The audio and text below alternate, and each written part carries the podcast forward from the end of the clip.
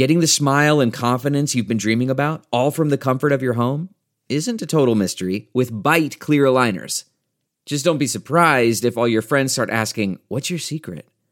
Begin by ordering your at home impression kit today for only $14.95. Byte clear aligners are doctor directed and delivered to your door. Treatment costs thousands less than braces, plus, they offer flexible financing, accept eligible insurance, and you can pay with your HSA FSA. Get 80% off your impression kit when you use code WONDERY at Byte.com. That's B-Y-T-E dot com. Start your confidence journey today with Byte. Man, that sunset is gorgeous. Grill, patio, sunset. Hard to get better than that. Unless you're browsing Carvana's inventory while you soak it all in.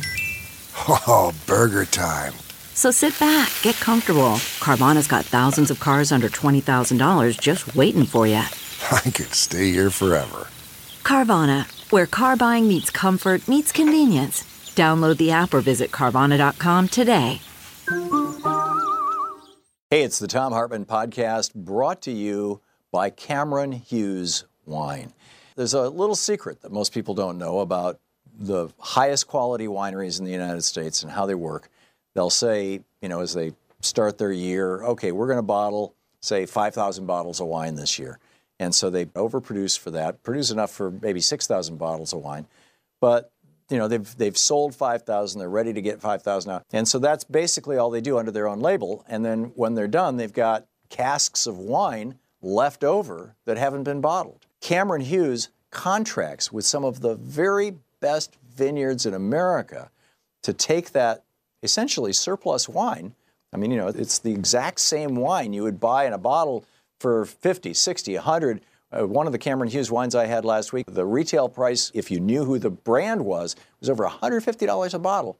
Cameron Hughes buys that in bulk, bottles it, puts just a simple number. Here it is, lot 546 or lot 622. Simple number on it, and you get some of the most spectacular wines at huge discounts off what you would normally pay. Cameron Hughes has been doing this since 2001, seeking out high end wine from around the world and selling it online direct to his customers. This is not just American wines. Earning Cameron Hughes Wine the number one wine brand online. It's just extraordinary stuff. Uh, I recently sampled lot 609. This is a Cabernet Sauvignon. It was insane. It was so good. It was bold. It was rich. It had the, the black fruit and red licorice and crushed red rock, all these, these extraordinary tastes, juicy and ripe on the palate. You got to check this out. Go to chwine.com slash Thom, T-H-O-M. CH as in Cameron Hughes, that's his name, the, the, guy who started the company and runs it. I've talked with him. He's a great guy and he's doing amazing stuff. chwine.com slash T-H-O-M. Or text the word wine, W-I-N-E, text the word wine to 511 511 and you'll get free shipping with your minimum three bottle order. So text wine to 511 511. Cameron Hughes wine. Exceptional value, extraordinary wine. Now enjoy the podcast.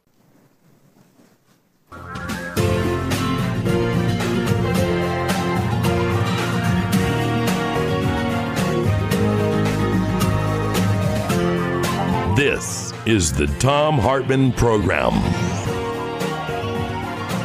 Greetings, my friends, patriots, lovers of democracy, truth, and justice, believers in peace, freedom, and the American way. It's Thom Hartmann here with you. The hearings are still continuing with Brett Kavanaugh. But anyway, Congressman Mark Pocan is on the line with us. That's our weekly middays with Mark. He is the co chair of the Congressional Progressive Caucus, along with Raul Grijalva, as I recall and he represents the state of Wisconsin in the U.S. House of Representatives, Wisconsin's second district. His website, Pocan, P-O-C-A-N dot house dot gov. His Twitter handle is Rep, as in Representative Rep Mark Pocan.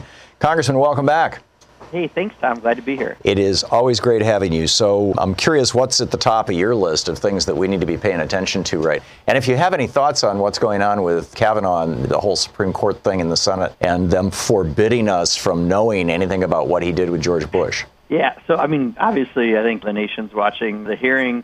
Yesterday was kind of opening arguments, not really Kavanaugh. Today, Kavanaugh uh, is being asked questions, but clearly there's a lot of documents that they're not sharing that would certainly be something for concern for Democrats. I mean, you've got already a president who's under investigation making a, a nomination for uh, the Supreme Court with someone who's a very partisan conservative judge, and now they won't release records, or they release what 40,000 pages, you know, a day before the hearing.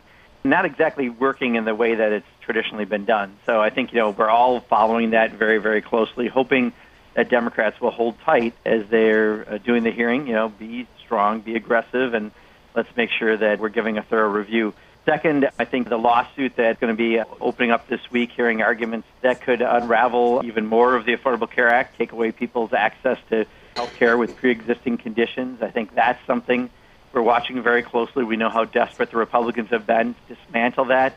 But, you know, for most people, they don't care about the politics of it. They care about if they have a, a family member with a pre-existing condition, are they still going to have coverage? So I think we're watching that really closely. And then, you know, there's always the various sideshows of Donald Trump. Uh, I think one of them being, you know, when he put out about two Republicans in Congress who have ethics problems, you know, somehow implying Department of Justice shouldn't go after them because it's his Department of Justice as opposed to the United States Department of Justice. Again, just shows in one more way that we always see with Donald Trump, uh, it's always about Donald Trump, not about the country.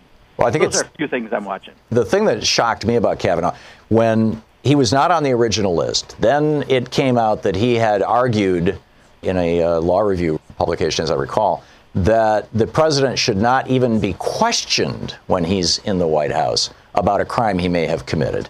And then suddenly Donald Trump puts him on the list and then picks him. And it seems to me like there's a straight line in all those things. Do you know anything about this? I mean, that's the biggest concern I think many of us have, right? This is a president who clearly the rope is going tighter around the gang in the White House on collusion, corruption here in Washington.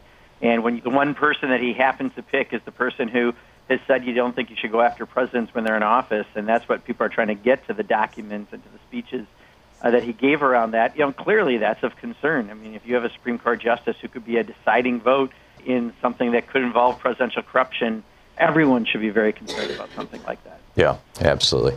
Well, let's pick up some phone calls here. David in Greenfield, California. You are on the air with Congressman Mark Pocan. The Republicans have been very effective in preventing any legislation to safeguard our upcoming elections as well as the previous ones.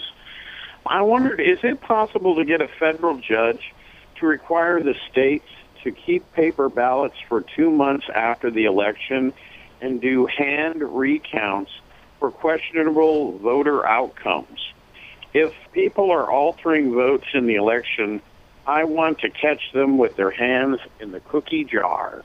Yeah, I hear you, and that's a, a great point. Uh, let me actually address it in two different ways if I can. One, I have a bill that would require paper ballots on all machines, mandatory random audit of 5% of elections. You know, a lot of things that would solve this. Democrats have been talking about mandatory paper ballots. I think there's a lot that could happen should majorities change around this. Whether or not you'll get that in place for this election, I don't necessarily see that happening. But there's an article that didn't get a lot of attention, and I'm, uh, I think I've got it right here, about funds that we had given that was supposed to go for making sure that there wasn't interference of the elections, specifically around Russia. Originally, it was 120 million back in 2016.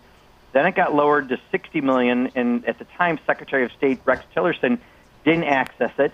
Then it became 40 million from the Department of Defense, and then recently it got halved again. And they still haven't released the funds. So here we are at a situation where we know that by every measure of any reasonable person, regardless of political stripe, that there was illegal activities around the election, Russia getting involved, and yet we're not dealing with making sure it doesn't happen again. And I think that should be some outrage, and it's gotten very little attention, and I think it needs to get more because the fact that we're slow walking to the point of no walking, actual monies to address this, that is corruption in and of itself.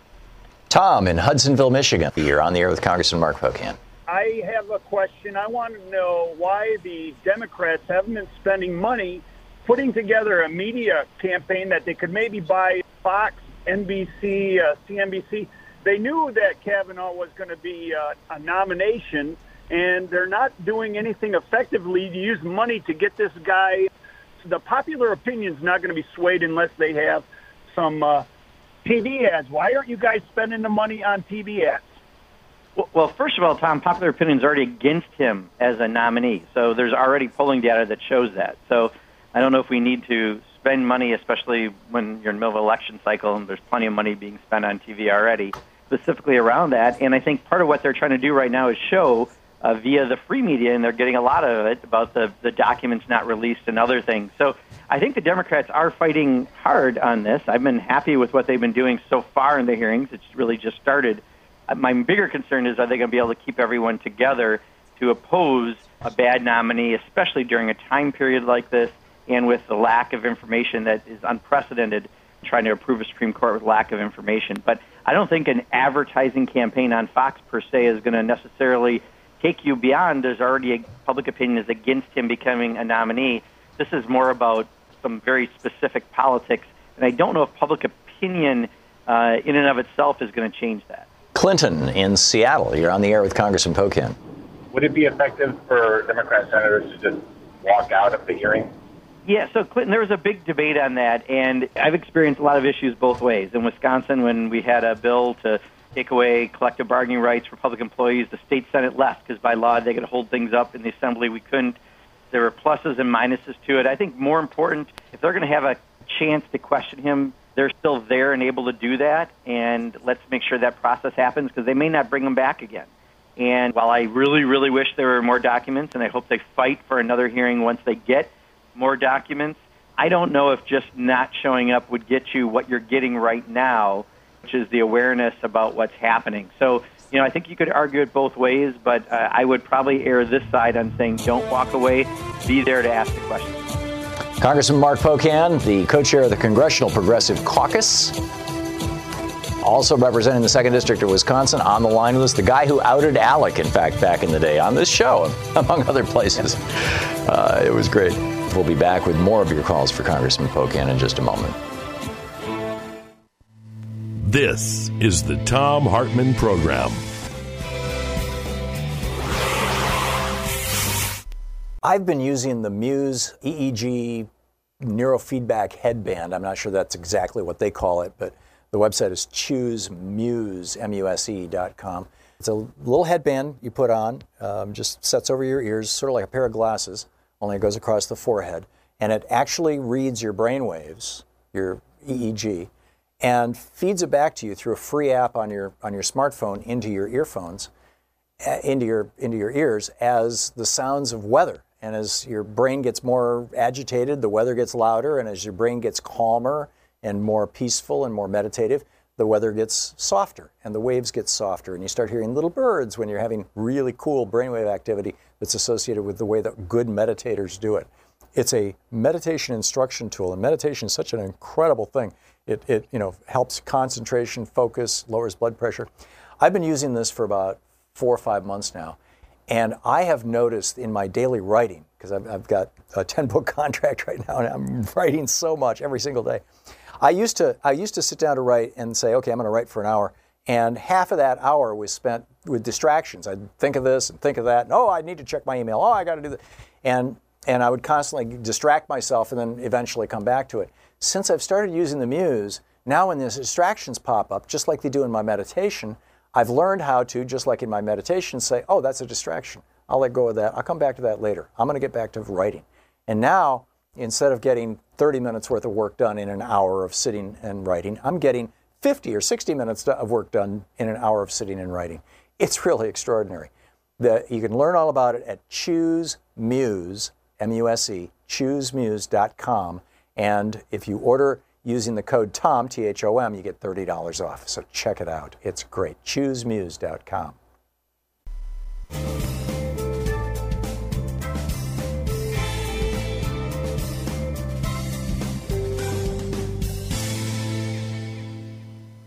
Billy in St. Louis, Missouri, watching us on Free Speech TV. Hey, Billy, you're on the air with Congressman Pocan. Congressman Pocan, and Tom, thank you for taking my call. I have a so come November, blue wave, we take back you know, both houses of Congress. We move forward with impeachment.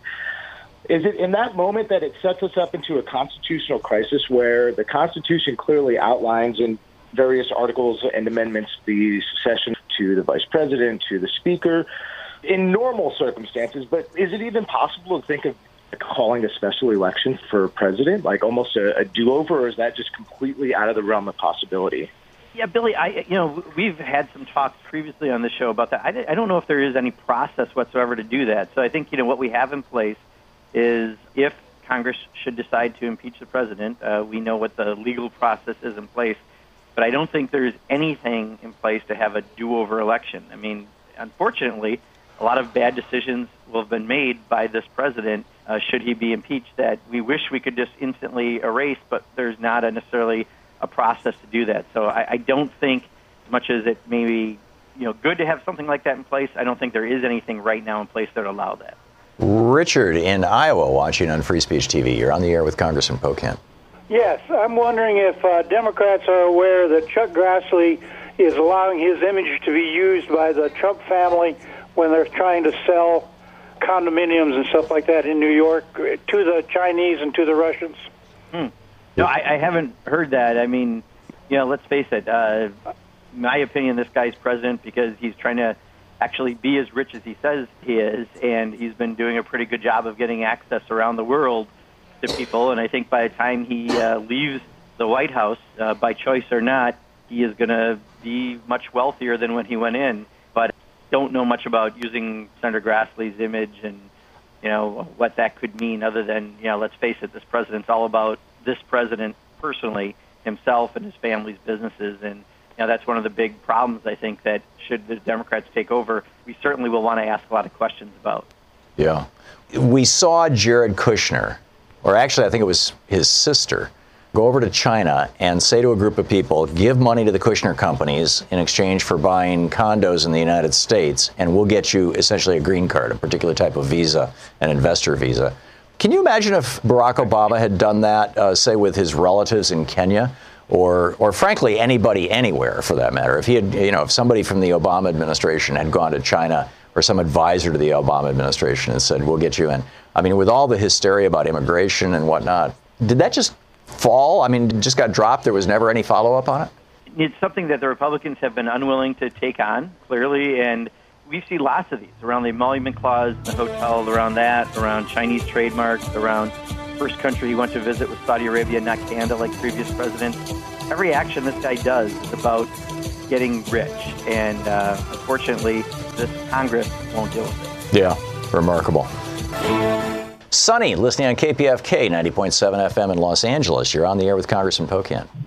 I'd like to make a citizen's arrest uh, for the chaos that we're all going through. If that was happening to a CEO that I work for or anything else, all this chaos, I wanted some advice from you uh, that if this is possible to do this as a citizen of the United States and a concerned person for for all humanitarians out here. Yes, Sonny, I don't know if I have a great answer for you. I, I don't think you can uh, do a citizen's arrest on anything here. Um, I certainly understand where your concern is. I mean, every single day I get a new tweet. Today, I think the president said he's done more than any president in history in the time he's had, and I thought that I thought right away that slacker Abraham Lincoln. You know, if he just worked a little harder. I mean, this, this guy is obviously something new for any of us in our adult lifetimes. But the best way you're going to affect it is by going uh, to the polls in November. If you don't like the people and what they're doing, who are in charge, change the faces of those in charge, and that's the best. Unfortunately, that's the best advice I have at this point. Yolanda in Detroit, listening on Sirius XM. You're on the air with Congressman Pocan. Thanks for taking my call. Sure. I wanted to know what could the Democratic Party do if they do take control in November to simply impeach Kavanaugh? What are the numbers? How many people do we need to just simply impeach him if we find out he committed perjury or if he lied um, during his confirmation? It's a simple majority in the House to present the articles of impeachment to the Senate. And then in the Senate, for the trial to result in a conviction, it requires 66 votes, two thirds. It's the same as for the president.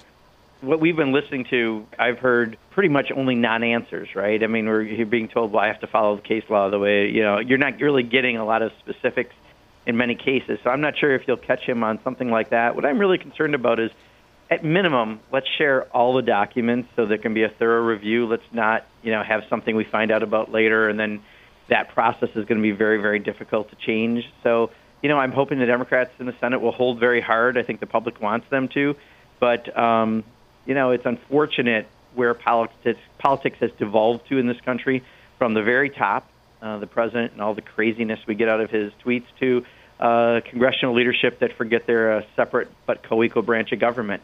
um, it is a tough time, and the best way that we can react to that tough time is to change the faces of those people who are in charge because they're not doing their jobs.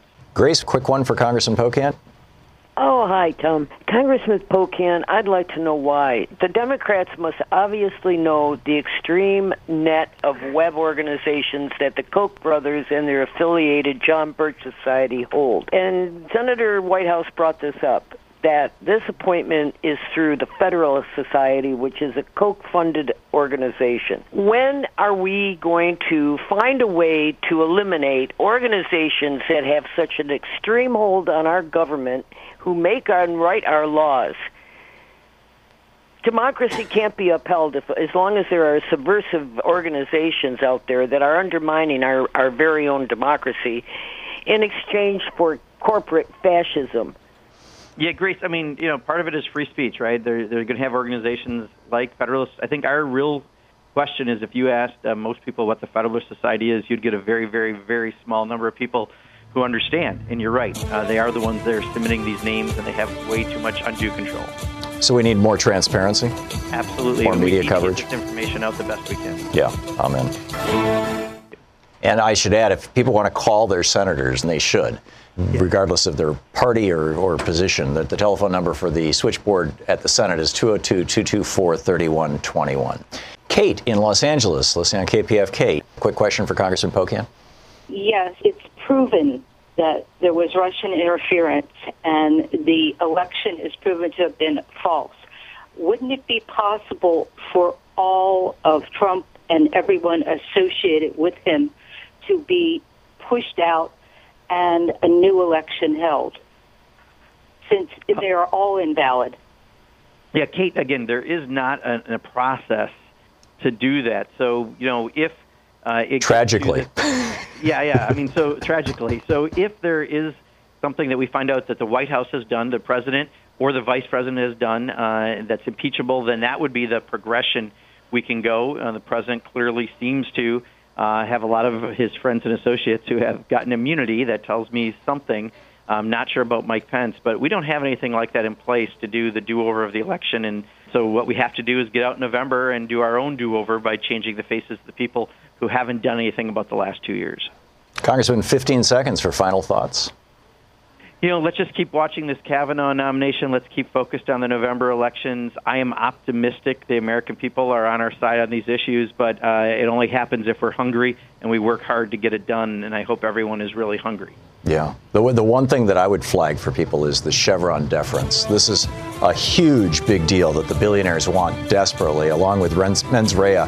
And nobody even understands what these things are, but they're promoting them heavily, and it's going to be before the Supreme Court. Congressman, thank you so much for being with us. Thank you, Tom. As always, appreciate it. It is great talking with you. Here's uh, Senator Durbin speaking. Mr. Chairman, the National Archives have uh, stated publicly that how the way we are handling the records for this nomination are unprecedented, and they've had nothing to do with it.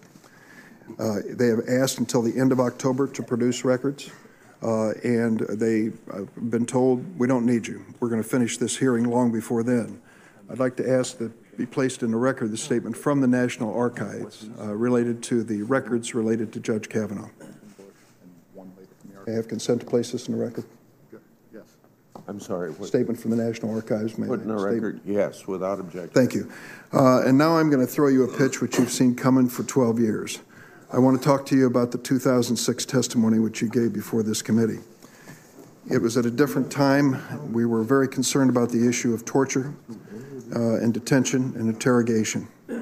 Uh, I- Yesterday, I asked uh, you to show the American people that you have nothing to hide by um, uh, coming clean with us on this issue. And I'd like to refer specifically to uh, some of the questions that um, were raised because of that 2006 testimony. I believe we have here a statement, uh, my question, as well as your response. I'm sure you've seen this because it's been reported in the paper that you've been waiting for this question for a long time. When I was back in the day a trial attorney preparing a witness for interrogation, testimony, deposition, giving testimony at trial, I said two things tell the truth and don't answer more than you're asked. don't volunteer information. Judge Kavanaugh, you failed on the second count. The question I asked you what was your role in the original Haynes nomination decision to renominate him? And at the time of the nomination, what did you know about Mr. Haynes' role in crafting the administration's detention interrogation policies? Your response Senator, I did not.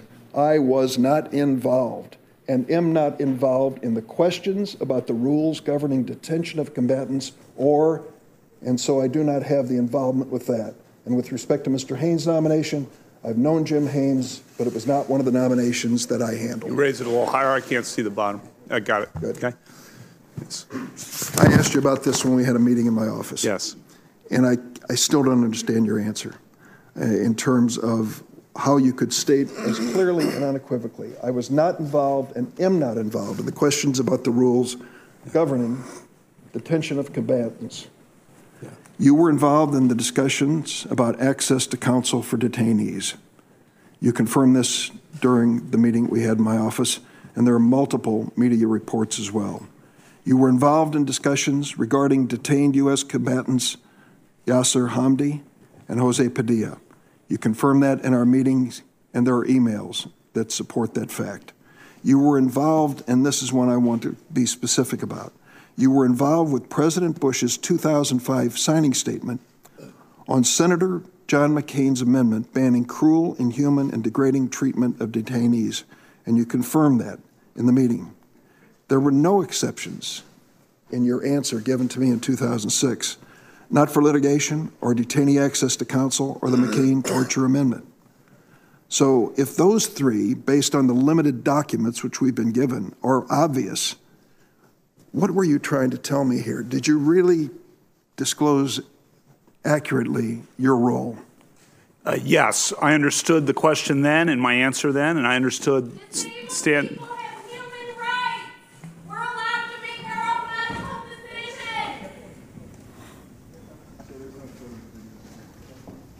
Uh, I understood the question then and the answer then, and I understand the question now and the answer now uh, to be 100% accurate. Uh, you were concerned about whether I was involved in the program uh, that two other nominees had been involved in.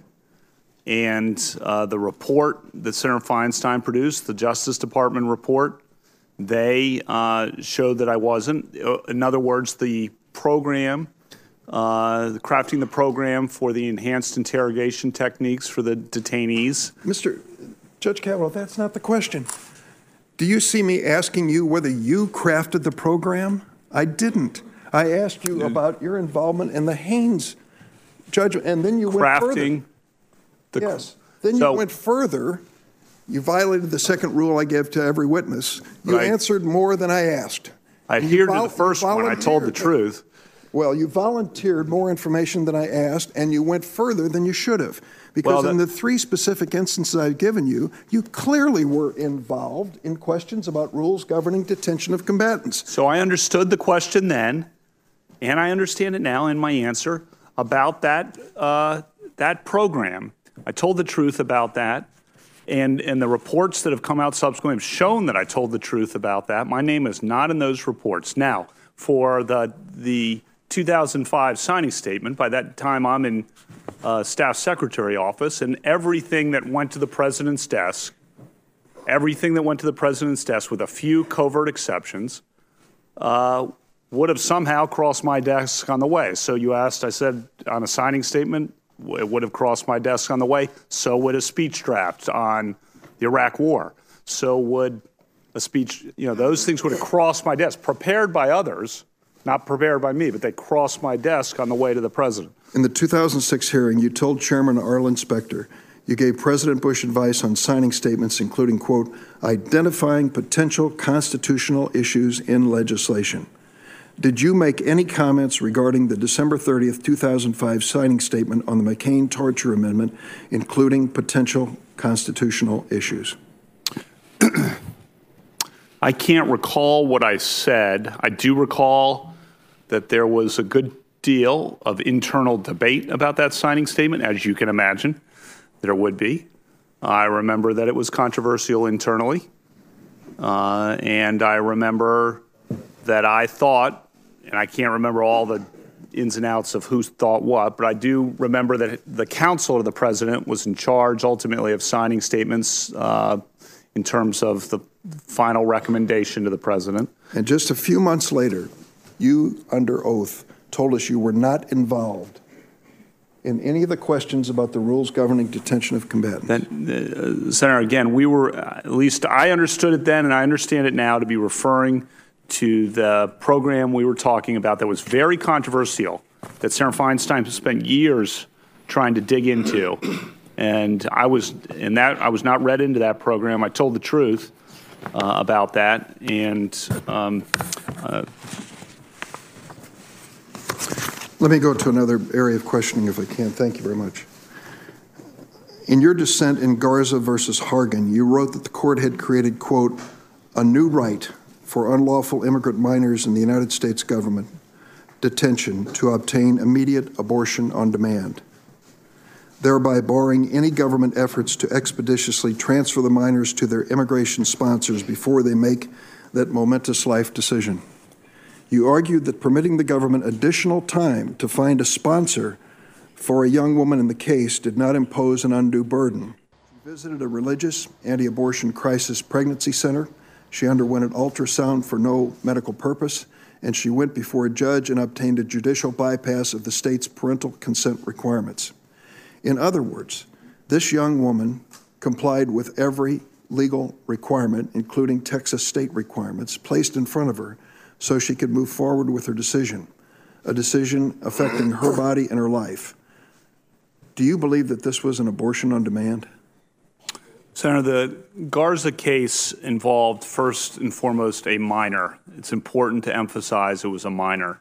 Yes. So if she had been, and she's in an immigration facility in the United States, she's from a, another country, she does not speak English, she, and she's by herself.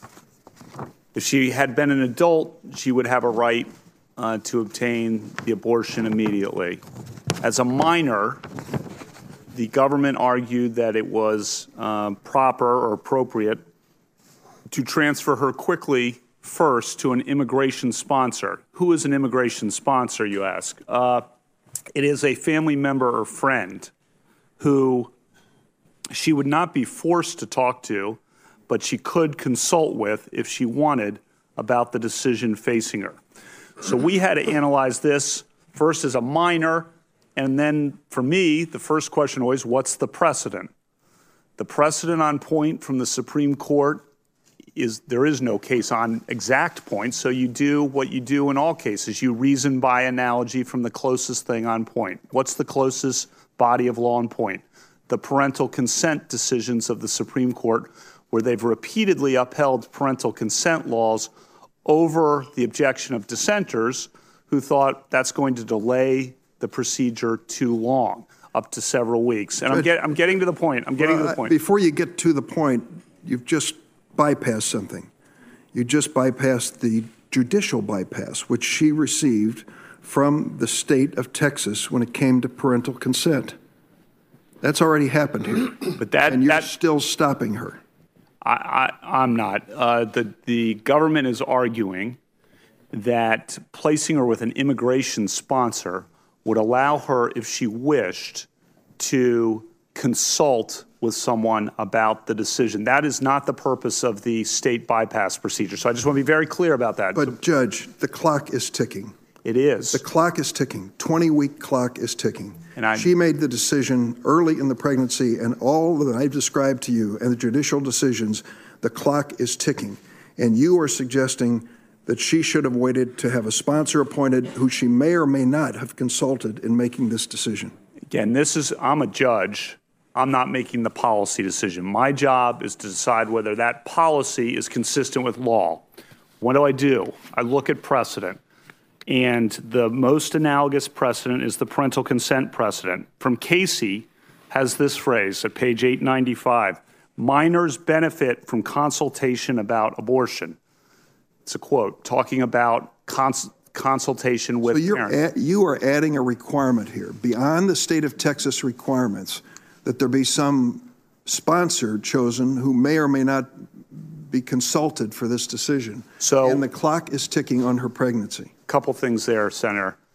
Uh, you said you are adding. I'm not adding. I'm a judge. The policy is being made by others. I'm deciding whether the policy is then consistent with Supreme Court precedent.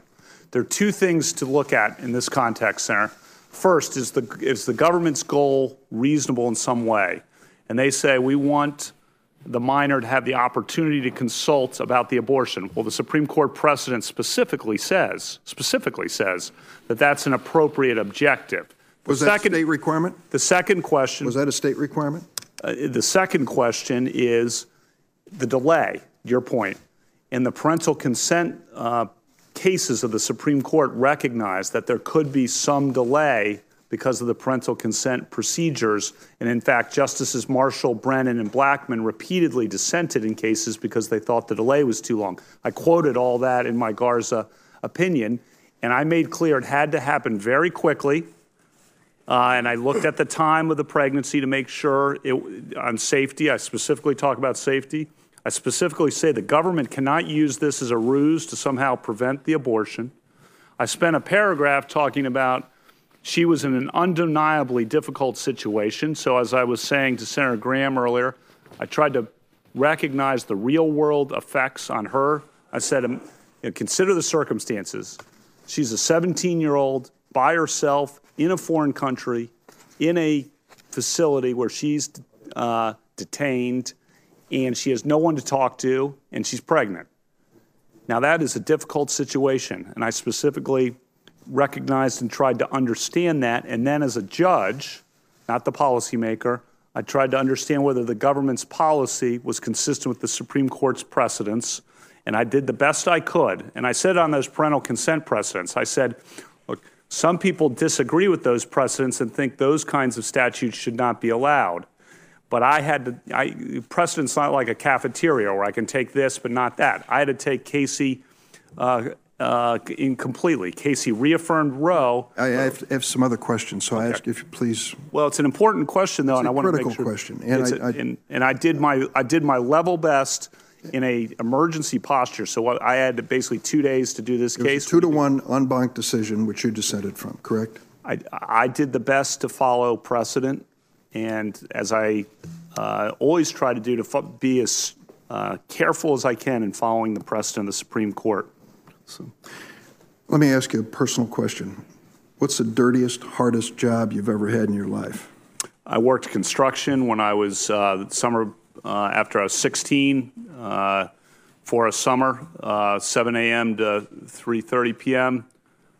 My dad dropped me off every morning at 7 6:55. He wanted me to be early, uh, and uh, that's that's probably the one.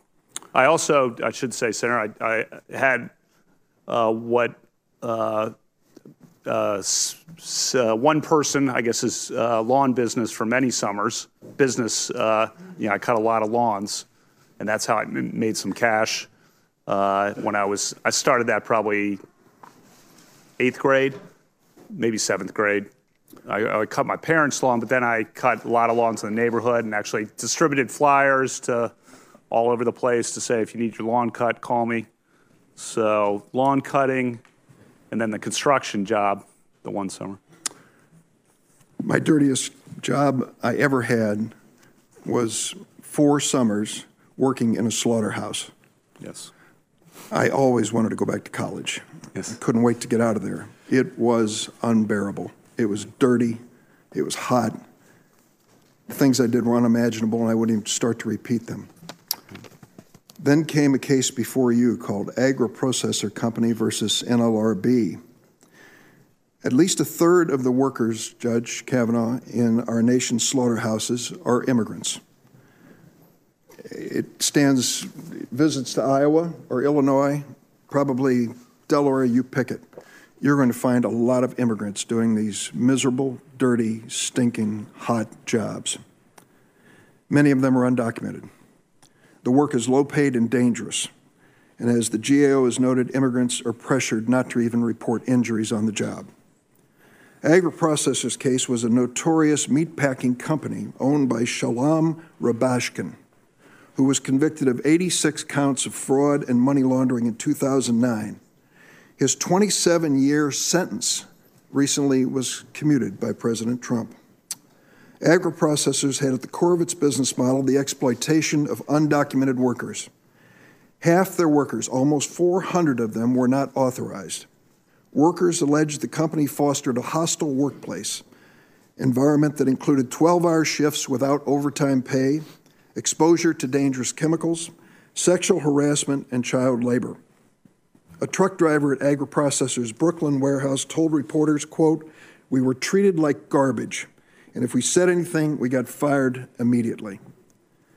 Judge Kavanaugh, you bent over backwards to take the company's side against these workers. In a 2008 D.C. Circuit case, Agriprocessor versus NLRB, your dissent argued that this company's workers should be prohibited from unionizing because they did not fit your definition of an employee. To reach this conclusion, you imported a definition of employee from a totally different statute. You ignored the plain language of the controlling statute, the National Labor Relations Act, which has a broad definition of employee as well as binding Supreme Court precedent. The majority in this case, and you were a dissenter, the majority in this case noted that their opinion stuck to the text of the National Labor Relations Act and to the 1986 Immigration Reform and Control Act, which did not amend the National Labor Relations Act. They said that your dissent, these other judges said about your dissent, would, quote, abandon the text of the controlling statute and lead to a, quote, absurd result. The majority in this decision included one Republican and one Democratic appointed judge. Judge Kavanaugh, you claim over and over again to be a textualist, to be carefully weighing every word of a statute. Yes. So, why did you go out of your way to interpret the word employee in a way that benefited this horrible business this is absolutely brilliant by these Durbin. exploited workers. Pay a careful Why attention. didn't you stick to the plain language of the controlling statute and the binding Supreme Court precedent? Because the Supreme Court precedent compelled me to reach the result that I reached. And here's why, Senator. Let me explain. The Supreme Court had a case in 1984 called the Sure-Tan decision. And the Sure-Tan decision uh, considered the interaction of the National Labor Relations Law Act and the immigration laws. And what the, what the Supreme Court did in Sure-Tan is had this question and said it is at that time permissible to consider an immigrant unlawfully in the country as an employee under the National Labor Relations Act. And in Part 2B of the opinion, you have to read Part 2B of the opinion, of the Supreme Court's opinion. If you read Part 2B of the opinion, the court then goes on to say and because the immigration laws do not prohibit employment of un- people unlawfully in the country and makes clear the Supreme Court makes clear this is when it's being considered in Congress in 84 it ends up in the 86 act this is Kavanaugh trying to weasel out of why he was uh, he lost. Actually, I mean, you know, his his peers said no, you're wrong, and ruled against him. But he's saying, oh yes, I was right. You shan't unionize. You can't do that. This is the Thom Hartmann program. Let's check in with Talk Media News and find out what's going on in the world. This report brought to you by goatsfortheoldgoat.com and Ellen Ratner's new book, Loving What You Do, uh, which I do. I love what I do. And one of the parts I love the most about it is talking to Ellen Ratner every week. Ellen, well, welcome I love back. talking to you. Thank and you. I love talking to your wife, Louise, too. Okay.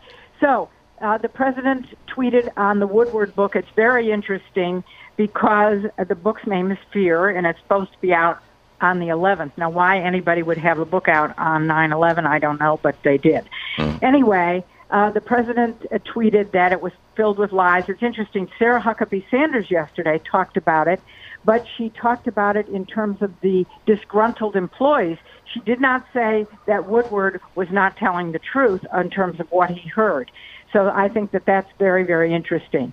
But um, he then said libel should they change the libel laws? I mean, give me a break. Yeah, well, the libel I laws. even- The, the libel laws operate within the confines of the First Amendment. He's familiar with UK law, and he's probably even been involved in, in libel lawsuits in the UK. I'd be amazed if he wasn't, given that he's had over, what, 2,500 lawsuits in his life.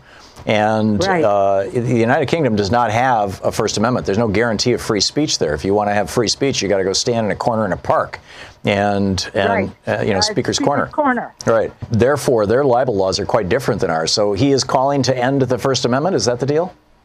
Well, I don't know. I mean, he questioned whether they should change libel laws. That Yeah. was the end of his. I think that just betrays an absolute lack of wants to do. Yeah, he's just he's just totally ignorant of the Constitution and the law and the and the and the, the founding arguments uh, around that. Anyhow, Ellen, what what else is up?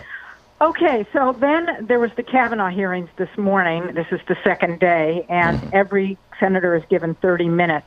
So uh, one interesting piece is that uh, Senator Leahy of Vermont said Trump claims he has an absolute right to pardon himself. Does he? Kavanaugh answers the question of self-pardons is something I've never analyzed. Yes, okay. Um, it's a, a, a question I have not written about. It's a question, therefore, that is hypothetical question that I can't begin to answer in the context of a sitting judge and a nominee to the Supreme Court, Senator Leahy. And the other half of that is an obvious one. Does the president have the ability to pardon somebody in exchange for a promise from that person they won't testify against him? Kavanaugh, sir, I'm not going to answer hypothetical questions of that sort. I mean, you can't make this stuff up. This is a hypothetical question, sort of like, you know, is it an okay thing to drive down the street and hit people uh, with your car versus, uh, you know, carefully trying to avoid them? Oh, well, you know, I'm not going to talk about. I mean, this, this is eh, on its face. He should have said, well, of course, presidents can't pardon themselves. They can't commit a crime in exchange for a pardon. Of course, but he didn't say that. That's He incredible. avoided it.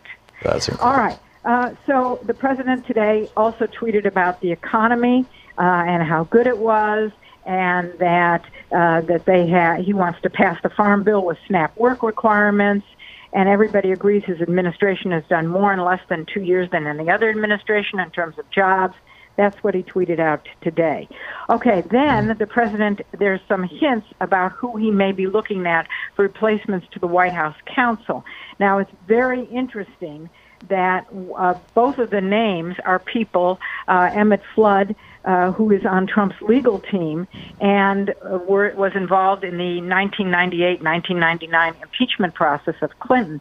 So he's looking clearly for White House counsels that can be involved in impeachment. I mean, I think there's no question about that. So Trump is getting ready. Oh, absolutely. Yeah. Absolutely. Okay. Uh, now, the Chicago mayor, Rahm Emanuel, who was chief of staff under uh, Clinton, he is not seeking a third term. Now, those of us that know Rahm Emanuel know that this guy is one of the most wily politicians around, and trust me, he would run for a third term if he thought he could win. But there's the shootings that are going on. There is the uh, sex questions about what's happening in the Chicago school system, and he has not been able to do anything about it. And so my guess is that he is not going to be seeking a third term because he's looked at the polls. Now, this is really interesting. Um, at Ground Zero, which of course happened in 2001, uh, there were lots of people that helped. 15 men who were in the area of Ground Zero for an extended period of time had been diagnosed with breast cancer. That's men with breast cancer, stage three breast cancer, and in one case uh, that's gone on to stage four. Uh, but that's really unbelievable. And I know somebody that's working on the heart situation of people who were at ground zero, but this is very new in terms of the, the breast cancer diagnosis. Wouldn't it be fascinating if they could identify the pathogen or whatever the appropriate word is, the thing that caused that, and it could be a scientific breakthrough? Right. Well, that would be very interesting. Okay.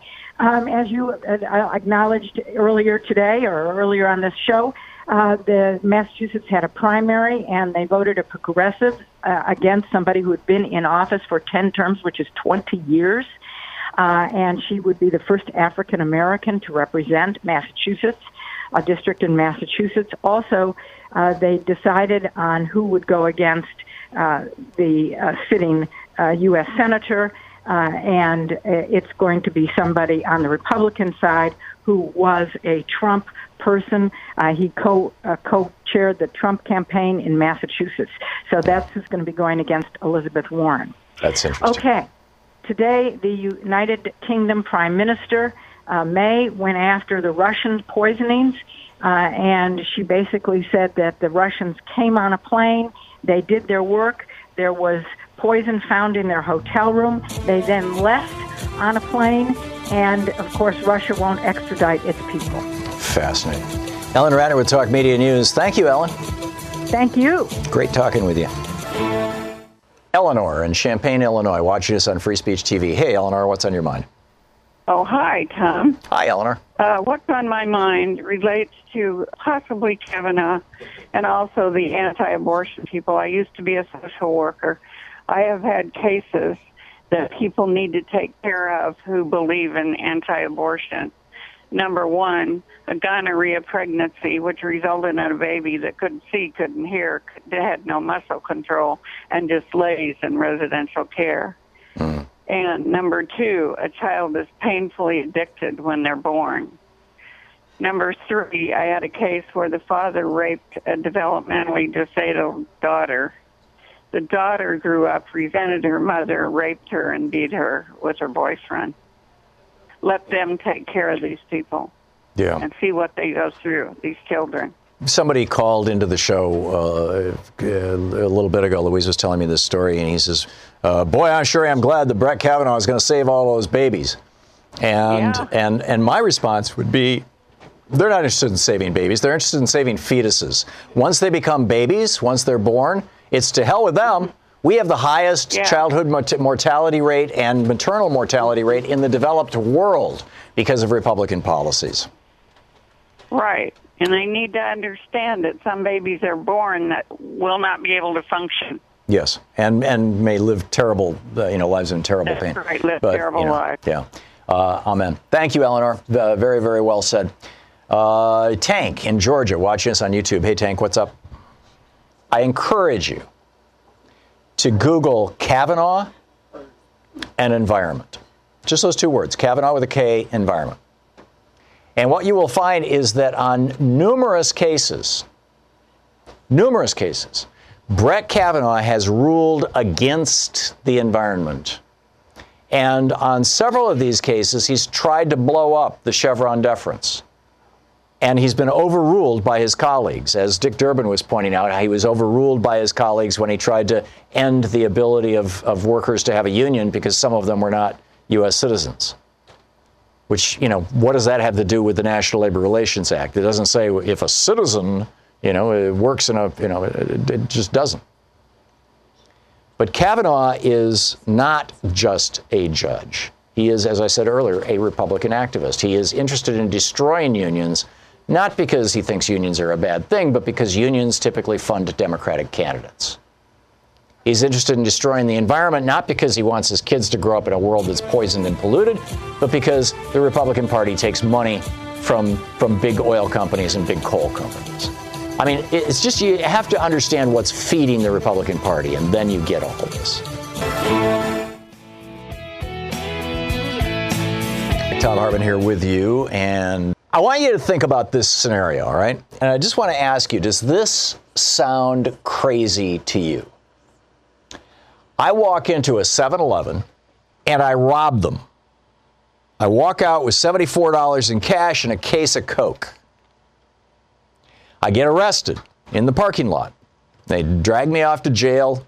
The next day I'm in court and the judge says, Well, you know, what do you have to say for yourself, Mr. Hartmann? And I say, There is no mention of 7 Elevens in the law. You cannot prosecute me. There are laws against robbing pharmacies, very specific laws, very specific laws against robbing banks, but there's not a specific law against robbing a 7 Eleven. So you have to let me go. Now, it sounds crazy, right? I mean, just like certifiably crazy. But here is the reality. This morning, in the hearings with Brett Kavanaugh, when Orrin Hatch started talking about the Chevron deference, that's what they were talking about. The billionaires who own big oil companies and big coal companies are very bent out of shape about the fact that the EPA has the power to regulate them. And back in 1984, when Neil Gorsuch's mother, Anne Gorsuch, was the administrator of the Environmental Protection Agency, she argued that under the Clean Air Act, the EPA could not block mercury coming out of coal fired power plants because the word mercury did not appear in the law. Now, this went to the Supreme Court. The case was called Chevron versus NRDC. And the Supreme Court ruled no, if the enabling law that created the EPA, it doesn't have to say mercury. All it has to say is your job is to keep the environment clean, and then the EPA brings in experts and they decide what's dangerous and what's not, and they've identified mercury, and so mercury is illegal.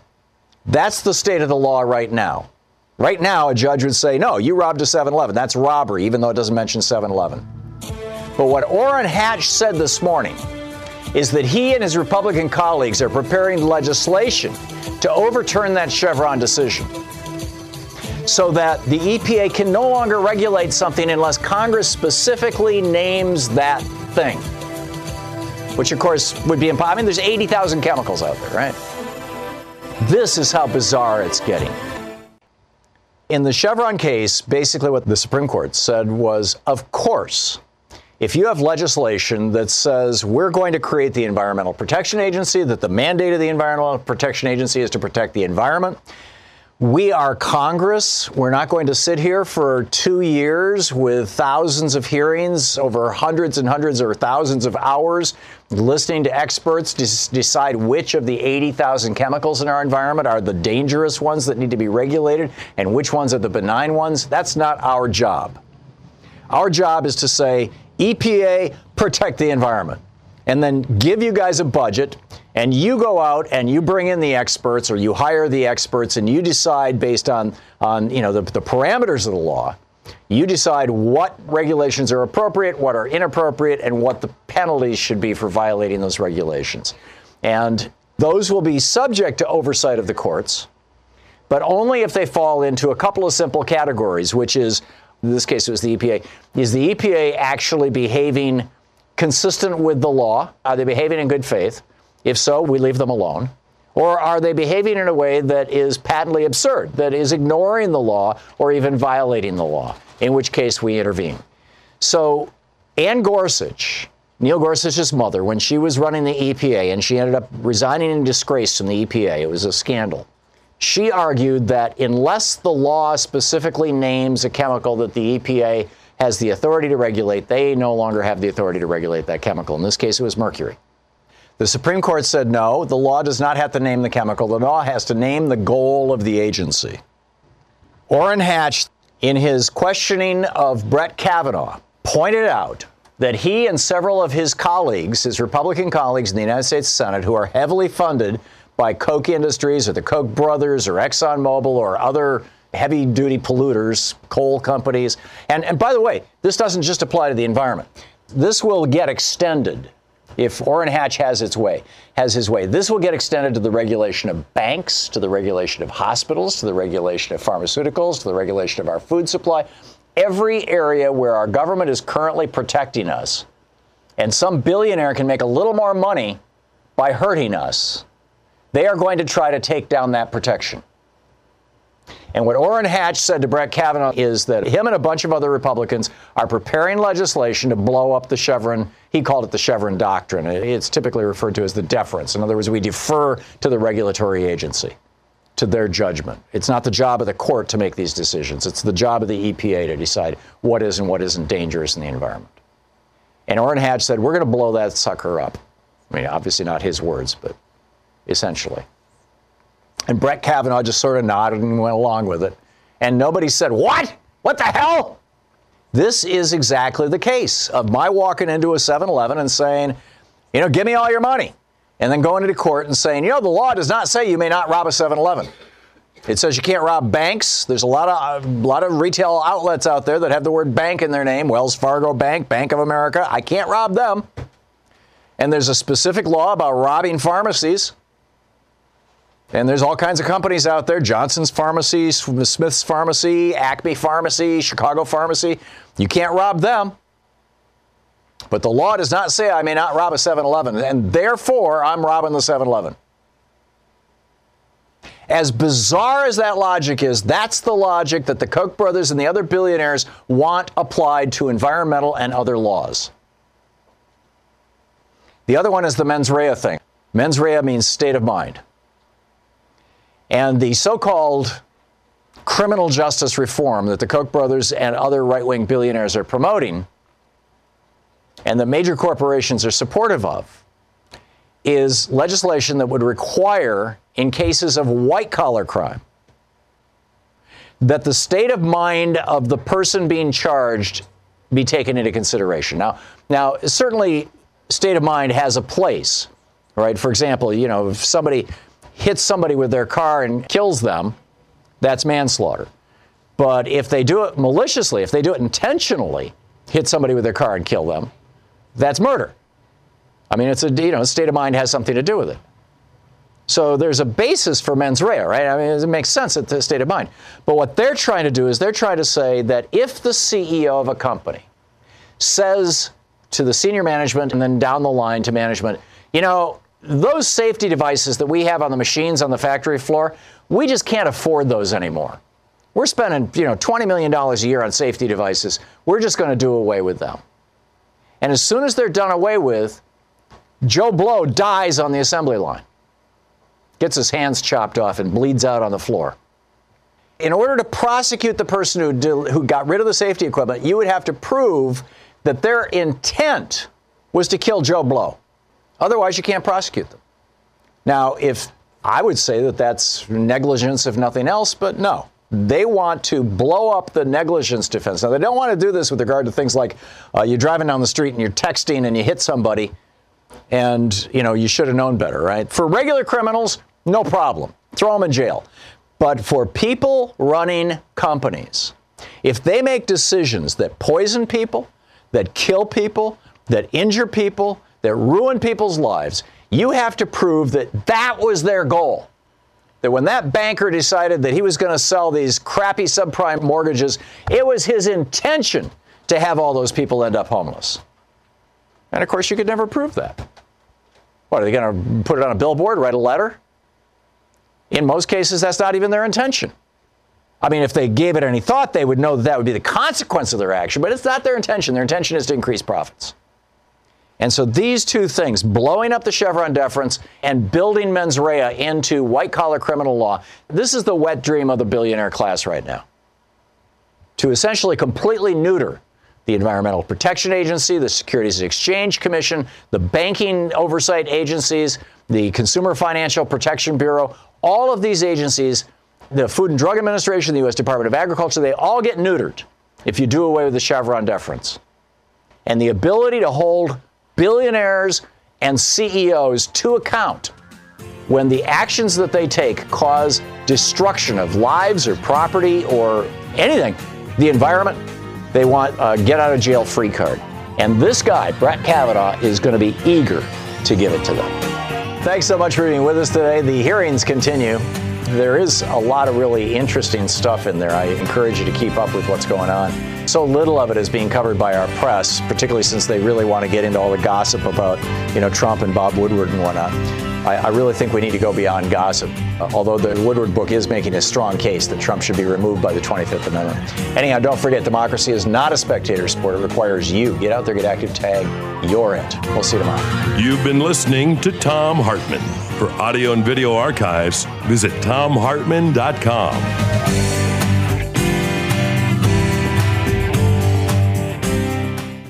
You know, in the world of work, one of the most important things is one of the things that people probably think the least about until they have to sit in it, which is their chair. And the X chair is absolutely extraordinary. This is the new high tech. In fact, they've got a brand new version. It's called the X3, the newest version of the X chair. It is comfortable, it is high tech, and yes, I'll say it, it is sexy. This chair is extraordinary and it will dramatically, consequentially improve your concentration and productivity because it's going to help your posture. And you know, if you're not in pain and your and your blood is working, you know, flowing well, your brain is going to work well. The new X3 is quite simply the most modern, ergonomic, high tech, comfortable office chair in the world, period. The X3's unique ATR fabric makes it feel like you're literally floating on air. And its patented split back lumbar technology provides a cradling, customized feel that has to be experienced to believe. You need to see and feel the X3 for yourself. Go to xchairthom.com. That's xchairthom.com now to check out the X3's perfect blend of design and ergonomics. A lot of people, you know, checking these out and going for these chairs. Supplies are limited, so don't wait. Order at xchairthom.com. And if you do it now, you get $100 off. That's xchairthom.com. Or you can call them at 1 844 4XChair. This chair comes with a 30 day, no questions asked guarantee of complete satisfaction. That's how good it is. Go to xchairthom.com right now. Use the code THOM, T H O M, to get a free footrest. xchairthom.com. Now back to the podcast.